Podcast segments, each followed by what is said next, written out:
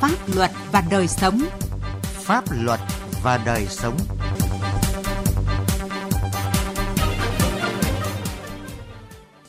Kính chào quý vị và các bạn. Chương trình Pháp luật và đời sống hôm nay có những nội dung sau. Hà Nam xe quá khổ, quá tải vắng bóng trên các tuyến đường. Tiền Giang cắt tặc hoạt động gần bờ, người dân bức xúc. Tư vấn pháp luật về hôn nhân gia đình. Pháp luật đồng hành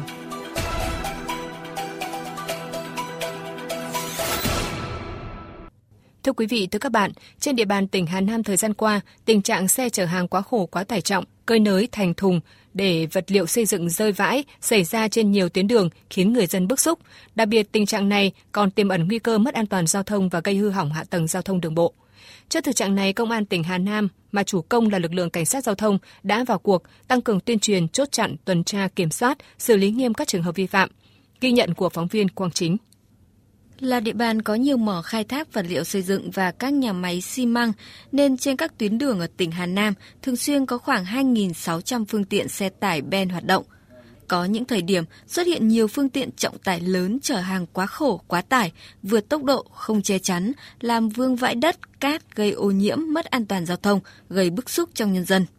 Trước thực tế này, lực lượng cảnh sát giao thông công an tỉnh Hà Nam đã phối hợp với các cơ quan thông tấn báo chí tổ chức tuyên truyền sâu rộng về việc chở hàng quá tải trọng, quá khổ, cơi nới thành thùng xe khi tham gia giao thông là hành vi nguy hiểm, ảnh hưởng đến kết cấu hạ tầng giao thông, gây ô nhiễm môi trường và là nguyên nhân trực tiếp gây tai nạn giao thông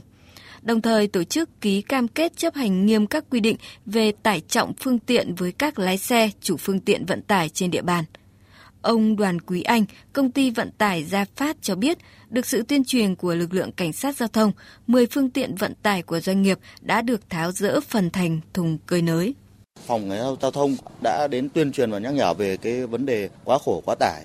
Đơn vị là đã nghiêm túc chấp hành cái việc hạ cơi nới thành thùng xe theo đúng cái đăng kiểm. Cái đơn vị cơ quan chức năng thì là đã cũng đã nhắc nhở và tuyên truyền và cũng đã sát sao kiểm tra thực tế các cái xe của bên đơn vị tôi. Kiểm soát tải trọng xe, lực lượng cảnh sát giao thông công an tỉnh Hà Nam đã tăng cường công tác tuần tra, đảm bảo khép kín tuyến địa bàn, áp dụng đồng thời các hình thức tuần tra như tuần tra kiểm soát cơ động kết hợp với kiểm soát tại một điểm, kiên quyết xử lý nghiêm các vi phạm. 3 tháng qua, từ ngày 20 tháng 6 đến ngày 20 tháng 9, lực lượng cảnh sát giao thông toàn tỉnh đã phát hiện xử lý hơn 1.000 trường hợp chở hàng quá khổ quá tải, cơi nới thành thùng xe, phạt tiền gần 6 tỷ 600 triệu đồng, tước gần 200 giấy phép lái xe, tạm giữ 9 phương tiện. Thượng tá Nguyễn Khánh Trường, trưởng phòng cảnh sát giao thông Công an tỉnh Hà Nam cho biết, cùng với tuần tra, kiểm soát, lực lượng cảnh sát giao thông còn cưỡng chế việc tháo rỡ, cắt thành thùng xe hơn 1.600 trường hợp, thông báo tới cơ quan đăng kiểm 34 trường hợp, hạ tải gần 500 trường hợp. Nhờ vậy, 3 tháng qua, trật tự an toàn giao thông tại tỉnh Hà Nam cơ bản ổn định, tai nạn giao thông giảm cả 3 tiêu chí, không có tai nạn giao thông đặc biệt nghiêm trọng xảy ra. Ngoài các tuyến quốc lộ tỉnh lộ ra thì các tuyến đường nông thôn cũng phải được bố trí lực lượng để chốt chặn. Thế và lực lượng cảnh sát giao thông đã phải tiến hành điều tra cơ bản, xác định cái tuyến đường mà phương tiện vận tải thường xuyên vi phạm để có cái biện pháp tổ chức tuần tra xử lý.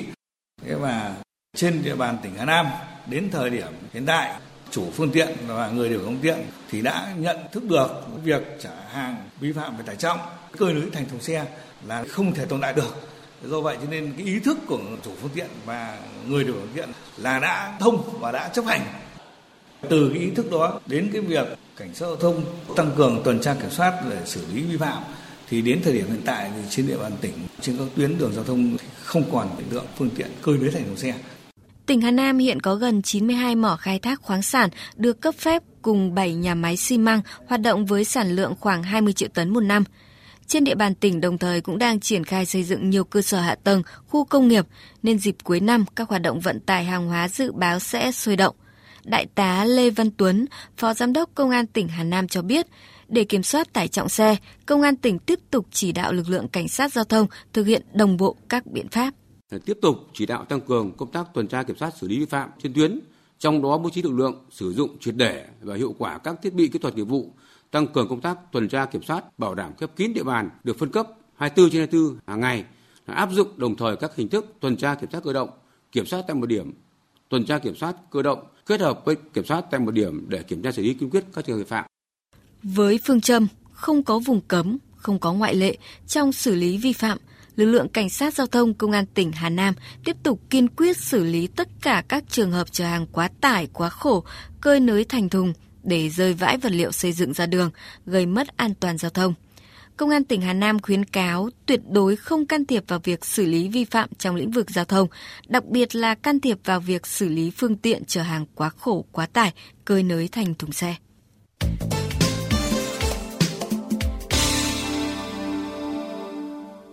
Thưa quý vị, thưa các bạn, dù các ngành chức năng đã tăng cường công tác tuần tra kiểm soát và xử lý các trường hợp vi phạm, thế nhưng tình trạng khai thác cát lòng sông tại Tiền Giang vẫn còn hoạt động gần bờ, gây sạt lở nghiêm trọng và gây bức xúc trong nhân dân. Hiện nay, nhiều người dân ở Cù Lao thuộc huyện Tân Phú Đông, tỉnh Tiền Giang rất bức xúc khi chứng kiến nhiều phương tiện thủy bơm hút cát gần bờ. Nghiêm trọng nhất là tại nhánh sông Cửa Đại thuộc xã Phú Thạnh, huyện Tân Phú Đông. Người dân phát hiện mỗi đêm từ 22 giờ đến rạng sáng hôm sau có trên 5 tàu sắt thường xuyên bơm hút cát trái phép. Ông N, người dân ấp Dòng Tre, xã Phú Thạnh cho biết, ghe tàu bơm hút cát gần diện tích đất của gia đình ông đã làm trôi lớp bùn, có nguy cơ gây sụp lở. Hiện nay ghe hút vẫn còn, thầy dòm thấy bằng đêm mới đi đó. Nó hút á, nó không phải nó nằm, nó vừa chạy vừa hút khoảng chừng 2 tiếng là đầy ghe đó. Ở đây phù sa nó không đóng được, nó tuột dưới, sạt lở. Ghe chạy ngang đây là tôi ra ngoài bên tôi dòm tôi thấy giờ giấc nào là không thấy nó ban ngày nó đậu ngay bến tôi nè giờ nhà nước làm sao nó quan triệt nó nó không còn hút nữa chứ để là nó, nó sạt lở Điều đáng nói qua phản ánh đến chính quyền và các ngành chức năng của xã huyện nhưng tình trạng này vẫn chưa được đẩy lùi. Ông Nguyễn Văn Hùng, Phó Bí thư chi bộ ấp, trưởng ban công tác mặt trận ấp dòng keo xã Phú Thạnh cho biết các kỳ tiếp xúc giữa đại biểu Hội đồng nhân dân xã huyện, bà con cử tri đã phát biểu phàn nàn về các tặc lộng hành nhưng đến nay vẫn chưa được quan tâm giải quyết triệt để. Trung hiện nay thì tình hình mà rất là nhiều tàu bơm cát ở ngoài sông Cửa Đại địa bàn của là xã Phú Thạnh thì qua cái phản ảnh của bà con nhân dân á họ là kiến nghị từ cấp xã đến cấp huyện luôn mà nhưng đến thời điểm này thì cũng vẫn chưa có giải quyết là triệt để như vậy thì dân rất là phàn nàn một ngày là à, 50 chiếc mà nó, nó, nó bơm cát như vậy thì làm cái dòng sông cái sụp lở thì là, là rất nhanh chúng tôi cũng có đề nghị từng cấp vụ xã huyện là chờ Mới đây qua tin báo của người dân, tổ công tác liên ngành của tỉnh Tiền Giang đã bắt quả tang ba phương tiện bơm hút cát trên sông Tiền, địa bàn xã Bình Đức, huyện Châu Thành. Chủ các phương tiện này đều ngụ tại huyện Châu Thành, trong đó có đối tượng đã nhiều lần tái phạm. Theo các ngành chức năng tỉnh Tiền Giang, sau khi dịch Covid-19 lắng dịu, các hoạt động sản xuất kinh doanh hoạt động trở lại, nhu cầu về cát phục vụ cho các công trình xây dựng tăng mạnh trong khi nguồn cung khan hiếm. Mặt khác, lợi nhuận từ việc khai thác cát trái phép lớn nên các đối tượng bất chấp pháp luật dùng nhiều thủ đoạn để đối phó với lực lượng chức năng, gây khó khăn trong quá trình phát hiện xử lý vi phạm. Đối tượng thường lợi dụng đêm khuya bố trí lực lượng canh giới khi phát hiện lực lượng chức năng thì thông báo để các đối tượng rút vào neo đậu trong bờ. Từ đầu năm đến nay, Công an tỉnh Tiền Giang đã phát hiện hơn 79 vụ trên 125 đối tượng vi phạm khai thác cát trái phép và vận chuyển cát không có hóa đơn chứng từ, trong đó đã xử lý vi phạm hành chánh 36 vụ trên 63 đối tượng với tổng số tiền phạt hơn 5,8 tỷ đồng tịch thu 3 phương tiện thủy nội địa, 3 máy hút cát, còn 40 vụ, 62 đối tượng đang lập hồ sơ xử lý. Thanh tra Sở Tài nguyên Môi trường phát hiện xử lý 25 cá nhân, một tổ chức với số tiền 5,1 tỷ đồng, tạm giữ và tịch thu nhiều phương tiện thủy của các đối tượng vi phạm. Trước phản ánh của nhiều người dân, các ngành chức năng địa phương cần có kế hoạch kiểm tra, ngăn chặn kịp thời các đối tượng bơm hút cát trái phép để bảo vệ tài nguyên cát và sự an toàn của các dòng sông.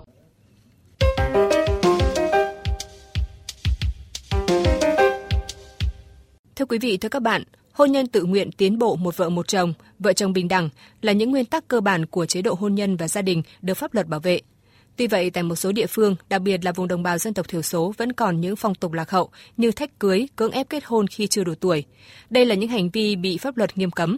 Để giúp quý vị hiểu rõ hơn về nội dung này, luật sư Trần Tuấn Anh, giám đốc công ty luật Minh Bạch, đoàn luật sư thành phố Hà Nội sẽ giải đáp một số tình huống cụ thể. Thưa luật sư ạ, ở một số vùng đồng bào dân tộc thiểu số vẫn còn trường hợp thách cưới cao mang tính chất như là gà bán, như là đòi tiền mặt, đòi của hồi môn châu bò để dẫn cưới.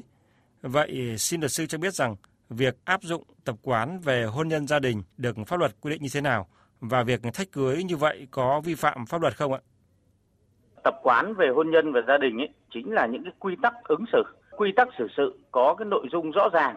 về quyền này, nghĩa vụ của các bên trong cái quan hệ hôn nhân và gia đình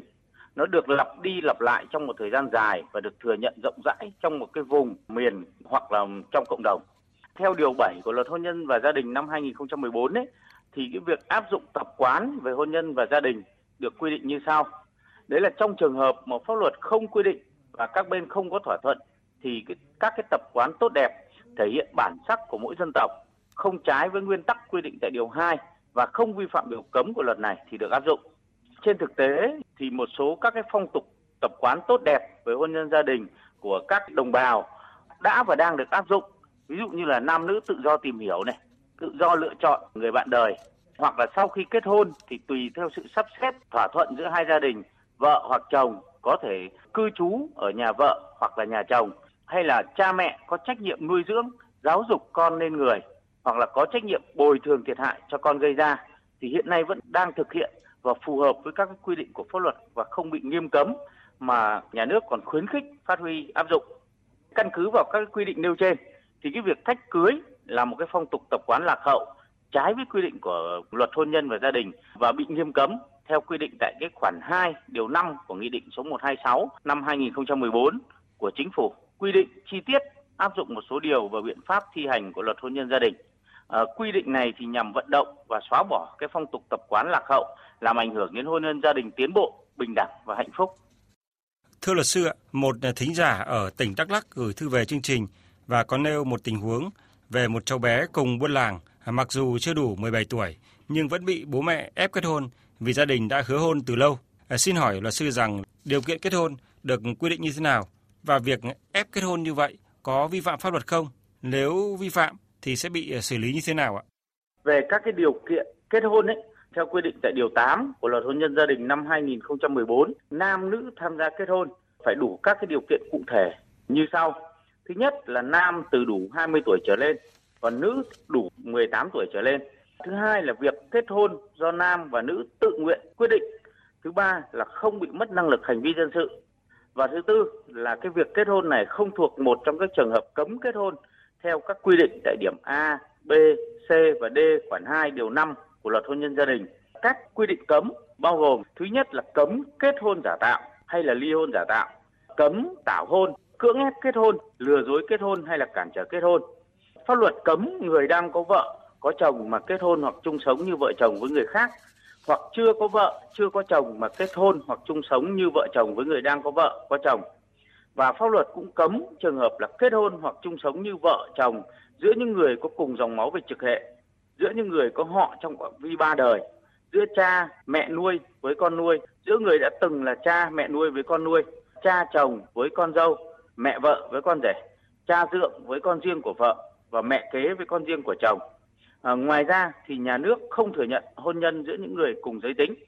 À, như vậy thì cái trường hợp mà cháu gái này chưa đủ 17 tuổi, à, chưa đủ tuổi kết hôn theo luật hôn nhân gia đình năm 2014 và một trong những hành vi bị cấm trong lĩnh vực hôn nhân và gia đình đấy là cưỡng ép kết hôn. Đồng thời một trong những điều kiện kết hôn là việc kết hôn do nam nữ tự nguyện quyết định.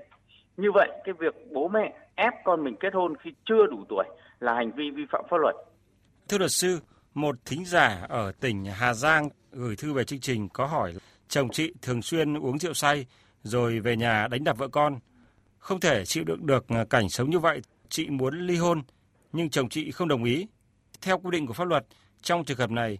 nếu người phụ nữ yêu cầu ly hôn thì tòa án có giải quyết không ạ? Theo quy định tại khoản 1 của điều 51 của Luật hôn nhân và gia đình năm 2014 ấy, thì người phụ nữ trong trường hợp này có quyền yêu cầu tòa án giải quyết ly hôn mà không cần có sự đồng ý của chồng chị. Và theo quy định tại điều 56 Luật hôn nhân gia đình năm 2014 thì khi vợ hoặc chồng yêu cầu ly hôn mà hòa giải tại tòa án không thành thì tòa án giải quyết cho ly hôn nếu có căn cứ về cái việc vợ chồng có hành vi bạo lực gia đình hoặc là vi phạm nghiêm trọng quyền nghĩa vụ của vợ chồng làm cho hôn nhân lâm vào tình trạng trầm trọng, đời sống chung không thể kéo dài, mục đích hôn nhân không đạt được. Xin cảm ơn luật sư ạ. Chương trình pháp luật và đời sống hôm nay xin dừng tại đây. Chương trình do biên tập viên Quang Chính biên soạn. Xin chào và hẹn gặp lại quý vị và các bạn trong các chương trình sau.